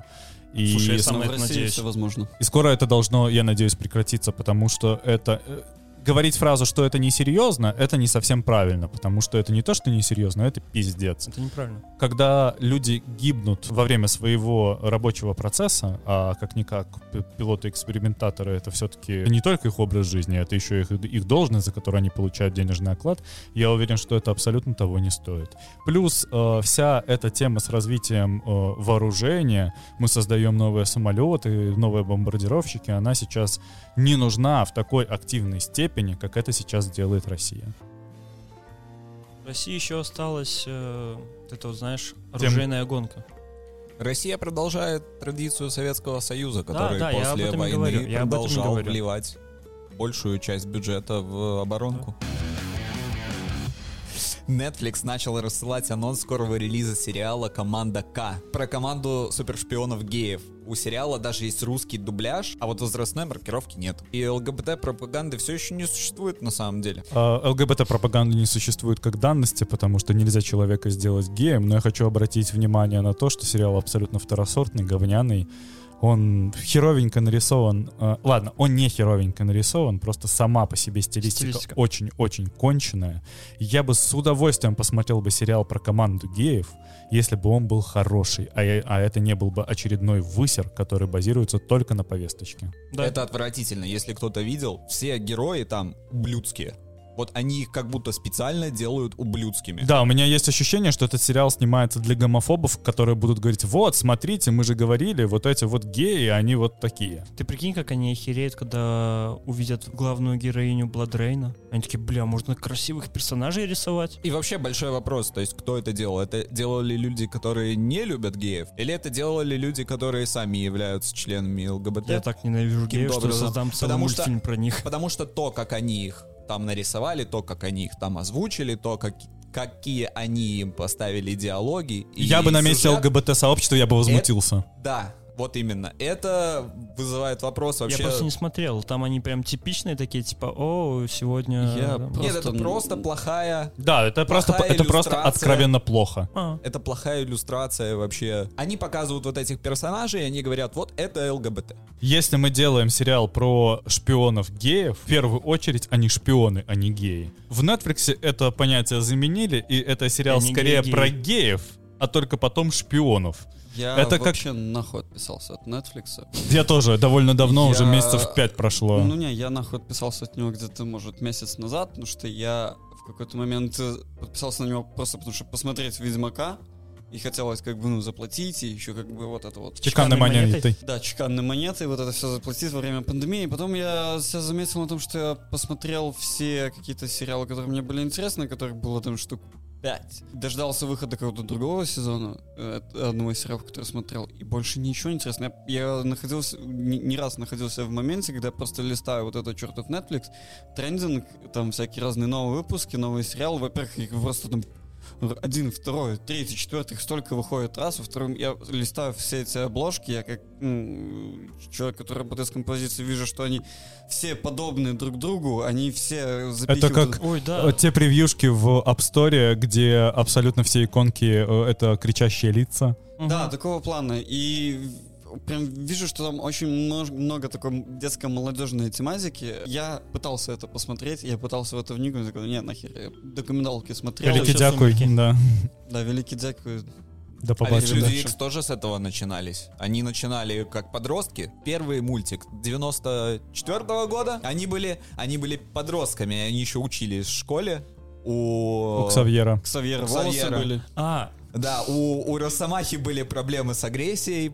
с алкоголем. С В алкоголем целом него были Росомаха потом. там был таким очень типичным подростком, Да. которого не понимают абсолютно все, и он там очень на всех злился, делал какую-то совершенно странную чернь. Но мне очень сильно нравился этот сериал, потому что это как э, сериал «Человек-паук», того же, по-моему, 94 года, где основные проблемы супергероя были вынесены за рамки. Это, сериал все-таки про человека. Конечно, в основную часть это была боевка, которая захватывала мой там 10-12-летний ум, когда я это смотрел. В тот момент, когда он мне попался, это было совершенно своевременно, потому что именно благодаря Людям X, Человеку-пауку и Фантастической четверке я узнал, что такое хорошая анимация. И я могу напомнить, что до сих пор нету ни одного хорошего анимационного сериала Marvel, который э, был бы качественнее и лучше, чем Человек-паук, Люди X и Фантастическая четверка, снятая в те годы. Говорят, что вот этот э, Человек-паук, который анимационный, тоже на Netflix. Через вселенную. Да, через вселенную, что там прям какая-то нереальная анимация. Это Я не, не это, это не сериал, я смотрел это полнометражка. Это полнометражка, да, но Он очень клевый, Он мне очень понравился. очень неоновый, я бы сказал. Там прям все такие цвета, они ядовитые. Ну, это, видимо, Это- в, в стиль вшито. Но просто. сделано это клево, да. Да, я ходил на него в кино, на большом экране это еще лучше смотрится. Му- музыкальное сопровождение подобрано хорошо, все. Типа, нареканий никаких нет. Но они явно при выходе этого мультфильма разъебали Аквамена. Как по мне, он его прям разъебал. Я как-то, знаешь, очень давно не слежу за тем, что выходит в супергероических вселенных. Ой, чувак, это было года три назад. Ну, я, я, наверное, последнее, что я помню, что выходило при мне, это был «Мстители. Финал». Я пошел на него в кино. Я все «Мстители», короче, посмотрел в ТикТоке.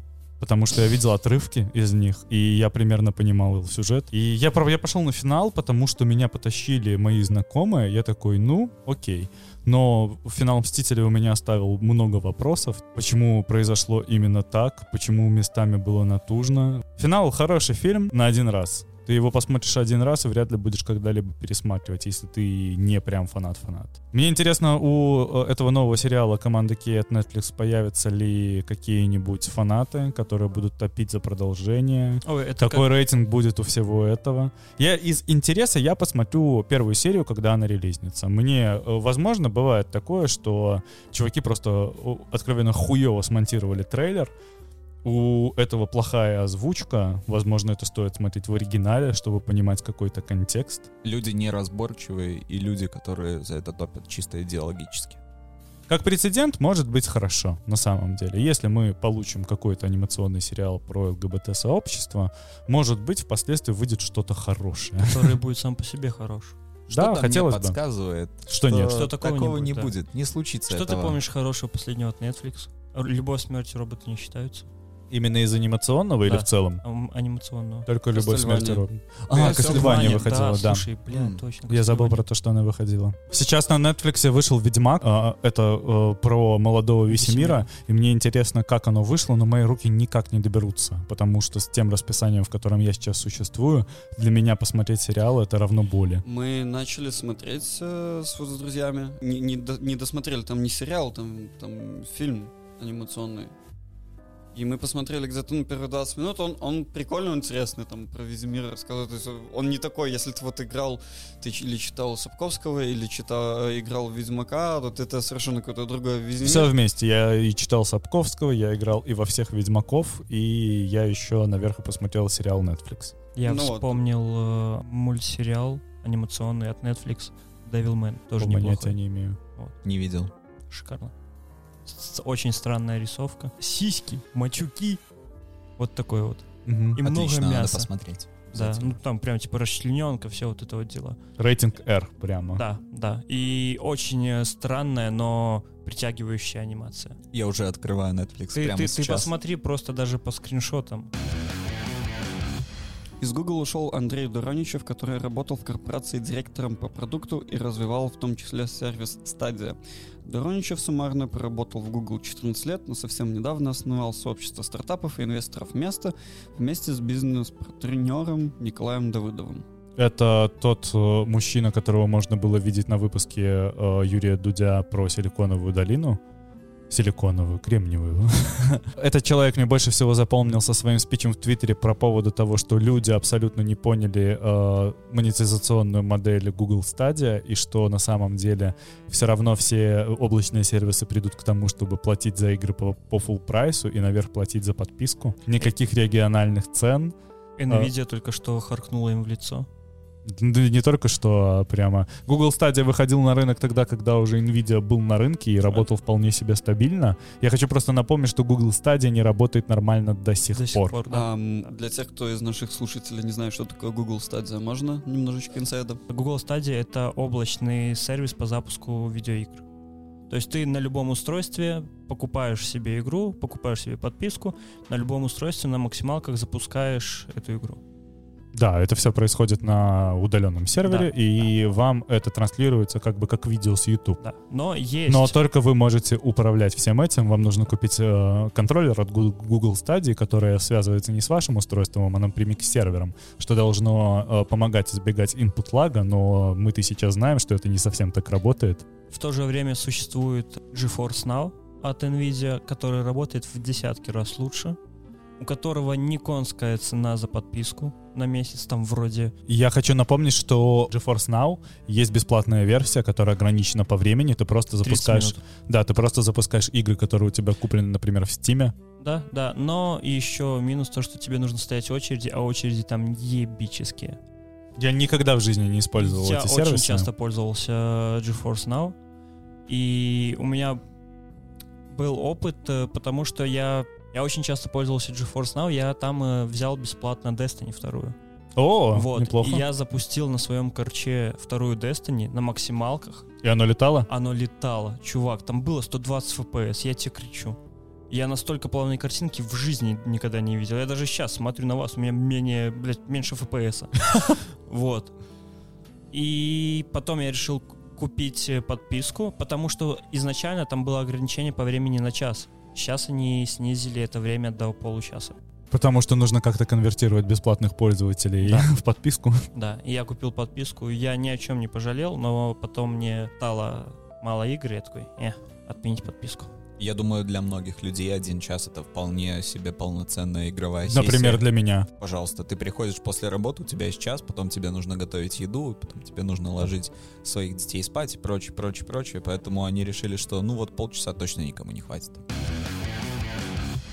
Отец Бритни Спирс требует от нее 2 миллиона долларов э, после окончания опеки над ней, чтобы расплатиться с компанией 3 Star, с которой она сотрудничала через него. Там остались какие-то долги. Кто-нибудь вообще помнит Бритни Спирс? Да, конечно, все помнят Бритни Спирс. Совершенно дикая история, когда человека лишили хоть какого-то, Свободы. да, э, правовой свободы. На законодательном уровне. Несколько десятков лет уже получается. Сколько она по- по- под опекой находилась там, я не знаю, в новости у нас не указано. в 23, в 24 ее взяли под опеку. А сейчас ей сколько, 40? Почти по 40, да. 39. У нее, у нее же ребенок есть, у нее там... Это, эта история подробно потом читал, изучал, ну это момент, как у нее ребенка забрали, то есть это полностью человека снесло ей же не дают завести ребенка сейчас. Ну, а ей по судом запрещено иметь детей. Она не может выйти замуж. Она, она рассказывала в каком-то из интервью, когда эта вся история полноценно вышла в свет, она рассказывала, что она не может купить себе iPad. Человек с заработком несколько миллионов долларов в год, несколько Да. десятков миллионов долларов в год не может за- просто пойти и купить себе iPad. Но все-таки это произошло, она купила. Да, да. Сейчас, когда ее отец заявил то, что он выходит из э, под, отпускает ее из-под своей опеки, скажем так, она действительно смогла себе купить iPad. Но И- э, это, это уровень э, сюра и пиздеца, который допускают некоторые правовые системы. Просто за счет своей неполноценности. Не, нет, лучше слово есть. Но я не могу его выбрать. Вы видели видео, которое она записала после того, как э, объявили то, что опек... о- опека? То, что опека над ней полностью снята. Она записала видос, на котором танцует и меняет наряды. И это очень кринжовый видос. У нее очень кринжовое выражение лица в этот момент. И она прям, знаешь, это не та Бритни Спирс, которую ты помнишь из детства. Это прям такая тетя Баря. Абс- Абсолютно, потому что это сколько было, 15-20 лет назад? Ну, конечно, это она уже не тот человек. И прикинь, она все это Ну, время чувак, сидела под опекой, прям ну, жесткой ну такой да, опекой. Посмотри на ту же Анджелину Джоли. Она же секс. Ну, извини, Анджелину Джоли не было опекуна, который ее не позволял никуда ходить, не позволял ей купить iPad, вставлял Но в это не распорку, чтобы- мешает. Что не мешает? Как, выглядеть. как человек может нормально вообще развиваться в таком environment? Конечно, она будет другая, конечно, она будет э, кринжовая. Это полная социальная депривация. В течение 15 лет, возможно, имели место какие-то медикаментозные еще вмешательства. Имели, имели. А вы прикиньте, что Бритни Спирс сейчас выходит из-под опеки, начинает снова светить вареником, бреется на лысо, начинает бухать. Да, все, С радостью. возвращается Её к своим снова дв- 20-м на годам, опеку. когда она там прям карусела. Ей же все это опекунство назначили, потому что она полностью пошла с катушек. У нее там был на все ее гастроли, она ехала со, со своим автобусом э, как бы команды вещей как бы на турах. И за ней еще где-то там 15-16 автобусов типа друзей. С бухлом. С бухлом, с друзей, да, и постоянно, то есть вот это вот все происходило. То есть там человек полностью потерял контроль над, над собой, и как она, э, есть момент, она узнала об, об интернете в 2000 как- каком-то четвертом, то ли в восьмом году, потому что ей Пэрис Хилтон показала. Смотри, вот у меня на айфоне могу в интернет. зайти». Она даже не знала об этом. У нее ту- тусы, тусы, тусы был. Ну, чел- а, и- и когда ее посадили на опеку, человеку было 23-24 года, то есть вот в нашем возрасте. Ч- человек ра- развивался, он получил популярность уже в 16 лет, а ты в шоу-бизнесе, у тебя абсолютно другие деньги, абсолютно другие возможности в этом возрасте, у тебя формируется сознание не так, как норма- у обычного человека формируется. Потом тебя еще хрен знает сколько сидят вот на таком оп- опекунстве, ты будешь выглядеть кринжово в видосе, где ты меняешь одежду после того, как тебя опекун отпустил. Ну, Да, это неизбежно. У нее не Бритни было доступа ни к чему из этого. вообще. Бритни Спирс желаем всего хорошего, чтобы читала книжечек. только не брить Бритни Спирс, пожалуйста, т.ми слэш подкаст «Что за жизнь?» Мы очень обрадуемся, приходи. Поговорим с тобой о твоей жизни в последние годы и как тебе новый iPad, взяла ты Проху, брала ли Apple Pencil. Мне все очень интересно. 21-летний Бен Джон попал под суд за то, что хранил у себя на компьютере инструкции по изготовлению взрывчатки. Студенту светило до 15 лет. Но вместо реального тюремного срока Джона наказали куда более изощренно. Судья посчитал, что парню поможет встать на правильный путь классическая литература и обязал его прочитать Джейн Эйр, романы Диккенса и другие произведения. Судья пообещал, что проверит Джона, если тот не будет читать и будет страдать. Именно таким и должен быть суд, я считаю. И английский юмор. Да, классический, потому что в этом есть какая-то вот эта вот чисто английская искорка. Абсолютно позитивная новость на самом деле. Прикинь, чувак просто скачал какую-то PDF-ку. Да, просто там поваренную книгу анархиста. А он думает, ну, наверное, что кулинарное. Да, да. В папке Downloads просто лежала, и он вообще забыть забыл. про Да, это. это как, знаешь, Я не знаю, что у меня лежит в папке Downloads. Там может быть что-то очень плохое. это а как, может и нет. как есть э, Некрономикон, только кулинарный. Некроомном-ном.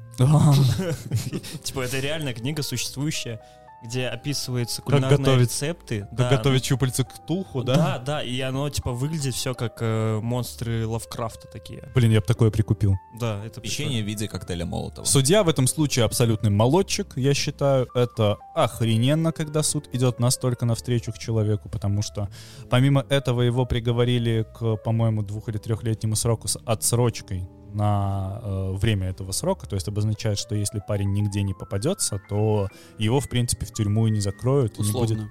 Да, э, его- не, не будет никакого физического заключения под стражу.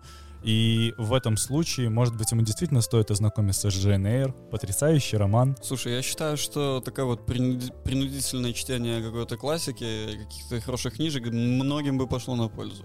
Я Не- даже не насчет себя задумываюсь. А не Да. стоит ли мне скачать, скачать что-нибудь плохое? И, может, меня кто-нибудь заставит наконец прочитать хотя бы страничку или две? Но тебе надо в графство Линкольншир попасть, чтобы еще и судья попался такой хороший. Это же На бутылку не, не посадили. Ладно, я Дженейр сам куплю. Но книжку поваренную со взрывчаткой тоже возьми. На всякий пожарный пусть будет. Мало ли. Наша Нива. Китай заморозил 580 миллионов долларов на строительство Нежинского комбината под Солигорском. Источники издания сообщают, что Китай заморозил выдачу траншей кредита из-за санкций против Михаила Гуцерева. Нежинский горно-обогатительный комбинат строит под Солигорском Гуцеревский Славкалий на кредитные средства Китая под гарантию так называемого правительства Беларуси. По информации издания, строительные компании уходят с площадки. Сами работы приостановлены с конца июня. По проекту уже освоено 820 миллионов долларов, но еще осталось выплатить 580 миллионов, которые Китай не выплатил. Насколько сильно токсичным для Китая является сейчас Беларусь, э, что они готовы забить, в принципе, на почти что вложенный миллиард долларов. Режим Лукашенко стал токсичным для режима Китая, но просто Китай это такая, такой большой левиафан, что он может спокойно, ну 580 миллионов, ну мы годик подождем, что у вас там прид- придержим эти 820 миллионов, я хочу напомнить, уже вложено, 580 заморожено. Мне кажется, что белорусско-китайское партнерство, если замораживается, то замораживается слишком надолго. Возможно, его даже не будут в состоянии разморозить новые власти, которые придут для того, чтобы вернуть Китай на это поприще. Но я хочу напомнить, что Китай все равно вкладывает в Беларусь не такие дикие деньги. Можно посмотреть статистику, сколько Беларусь вернула по кредитам Китая э, денег, а сколько денег дал Китай э, после выборов и сколько денег, что Китай занял у Беларуси для строительства тех или иных инфраструктурных вещей. безопасность многих из которых, в том числе транзита белорусское так называемое правительство не может обеспечить. Да, потому что это все делается под гарантией правительства Беларуси. А какие гарантии идет в речи, если, в принципе, правительство не признается никем, кроме правительства и президента? Та же самая ситуация абсолютно зеркальная, как и с Россией. Никаких гарантий не получишь от Беларуси. Как максимум отсрочку Беларуси. платежа. Ну и то Китай не пойдет на отсрочку платежа, потому что для Китая Беларусь это дальняя страна, которая, в принципе, не имеет веса на политической арене. Особенно в сторону Китая. Даже если наш МИД начнет резко топить за за абсолютно все то, что делает Китай на данный момент, за запрет игр для школьников, за запрет показа э, феминных мужчин э, на телевидении, то, в принципе, Китаю-то это все по боку. Поэтому все, в принципе, предельно ясно в этой ситуации. Я думаю, что Китай для себя выбрал курс э, не разрыва отношений, а... Ожидание.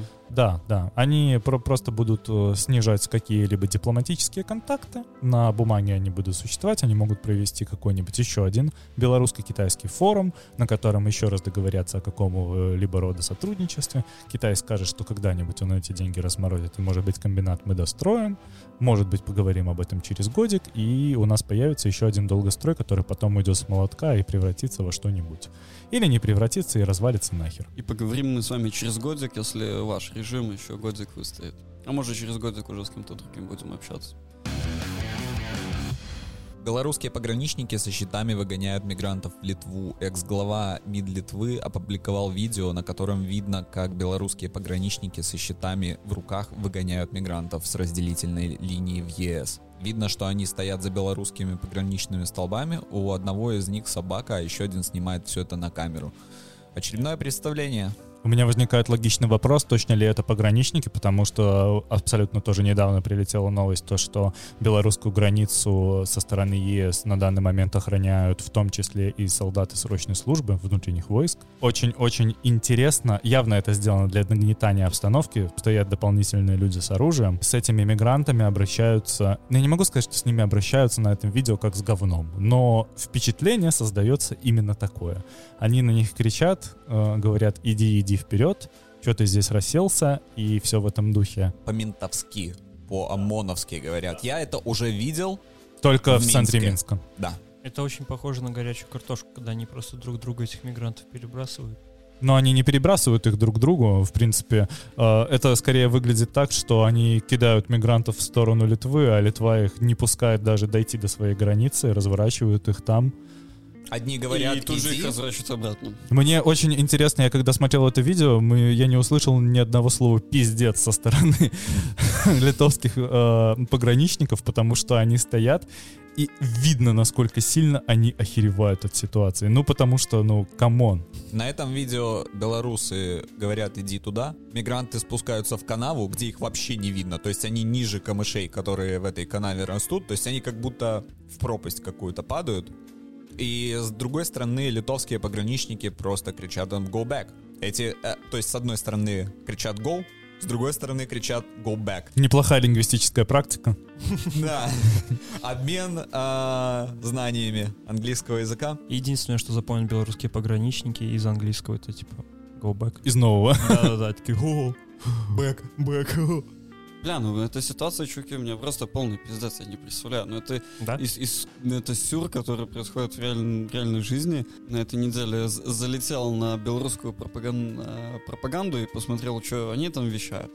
Так э, вы что, они же пишут, вот, они идут в ЕС, у них цель ЕС, они политические мигранты, а их не пускают. Ты, А вот у белорусов есть ты видел пускать. фильм, который Да, снял видел. ОНТ?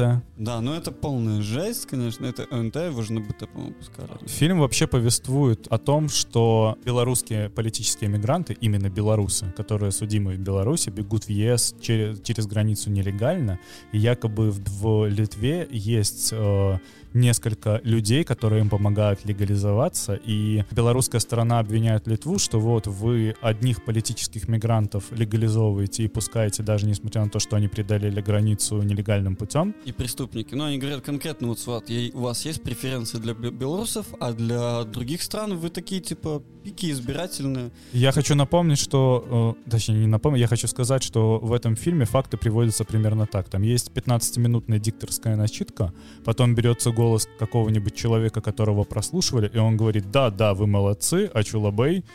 И, это дальше идет... Да, дальше идет еще одна 15-минутная начитка, потом опять берется какая-нибудь вырезка с чего-нибудь разговора, человек говорит, да, это так. И опять идет там 3-4-минутная начитка. Ну и параллельно визуал идет весь такой нагнетающий, как они там бегают через эти леса, там. Проблема белорусской пропаганды, особенно телевизионной, в том, что это снято и смонтировано как говно. Это очень криво. Слушай, даже если брать э, те фрагменты, когда Лукашенко приезжал к политзаключенным в тюрьму, когда Сергей Тихановский, Бабарика сидели с ним за столом, как они порезали диалог э, с Сергеем Тихановским. Не, ну, конечно, они не будут выкладывать все, что может... сын, а, сидеть, придут за ним. Типа, блядь, тут пять разных кадров, вы что, гоните? все, что говорит и Коллегова, и Метелица, оно вообще не имеет никакого смысла, потому что они говорят односложные фразы на типа «да, да, спасибо». Да. Нет, нет, хорошо, я сообщу пограничникам. Можно было взять это из любого разговора, поскольку там нет видео, это можно в принципе хорошо смонтировать. Хотя это смонтировано, блядь, откровенно плохо. Они просто подтверждали заказ на пиццу. Возможно, кстати, да. И пропагандоны, всё, они признались. Все, у нас есть этот отрывочек с их голосом. Пойдет, забираем. Пепперони, ой, я удаляем, удаляем. Возможно, они используют какой-нибудь фрагмент нашего подкаста, где мы говорим, да, да, поваренная книга на анархиста, заебись, делайте взрывчатку, именно я пацаны. Вот это момент я такой, я бы прочитал, да, да, да, да, да, я бы... Я когда корона... Расы, смерть. Я когда болел коронавирусом, со мной связывался продюсер БТ из-за того, что я создал э, телеграм-канал собственный, и там выкладывали видео Лукашенко, где он сидит в своем вот этом кабинете э, в Палаце Незалежности, и я написал что-то типа «Товарищи с телевидения, я знаю, что вы меня смотрите, хватит использовать Magic Bullet Lux на лице Лукашенко, вы ему скоро блюром сотрете усы». И он мне... Мне позвонил продюсер БТ и такой, ты что, ебанулся, тебе ж пиздец. Ну давайте посмотрим объективно. Посмотрите это видео, у него реально с каждым видосом все больше и больше исчезают усы. А вы видели, как, э, может быть, как вот, помните, когда Трамп был э, еще президентом, он, у него вот это лицо постоянно было такое оранжевое. Оранжевый, да, да. Они начали Байдена на CNN тем же фильтром обрабатывать, он реально выходит оранжевый сейчас. Мне кажется, что просто у них э, камера, которая снимает э, RAW, и они не знают, как правильно работать с сатурацией, они берут просто ползунок saturation, выкручивают его нахер на максимум. Он нам нужен более живой, Да, он да, да. мумию похож. Пресеты после Трампа остались, и они до сих пор их юзают, и все. Походу, да. Те бесплатные, э, которые ты скачал с сайта aefiles.ru, да? Да, и в то же время э, чуваки из КГБ, что там за программа, какой там Magic Bullet Look? Заинтересовались, ну. Да-да-да. Это что, было в поваренной книге анархиста? Ты же читал, да? В Англии прахом фанаты Тиеста выстрелили из конфетти-пушки во время концерта. Братья из Англии Райан и Лиам с рук купили билет на фестиваль электронной музыки, а вместе с ним получили трогательное письмо и небольшую щепотку праха. Оказалось, предыдущий владелец билета покончил с собой в июле этого года. Его семья продала билет, чтобы покрыть расходы на похороны. В письме отец Митчелла просил развеять прах сына где-нибудь рядом с местом проведения фестиваля. На концерт братья взяли с собой баннер с фотографией Митчелла и его трехлетнего сына с подписью «Приятель, это последний танец для тебя».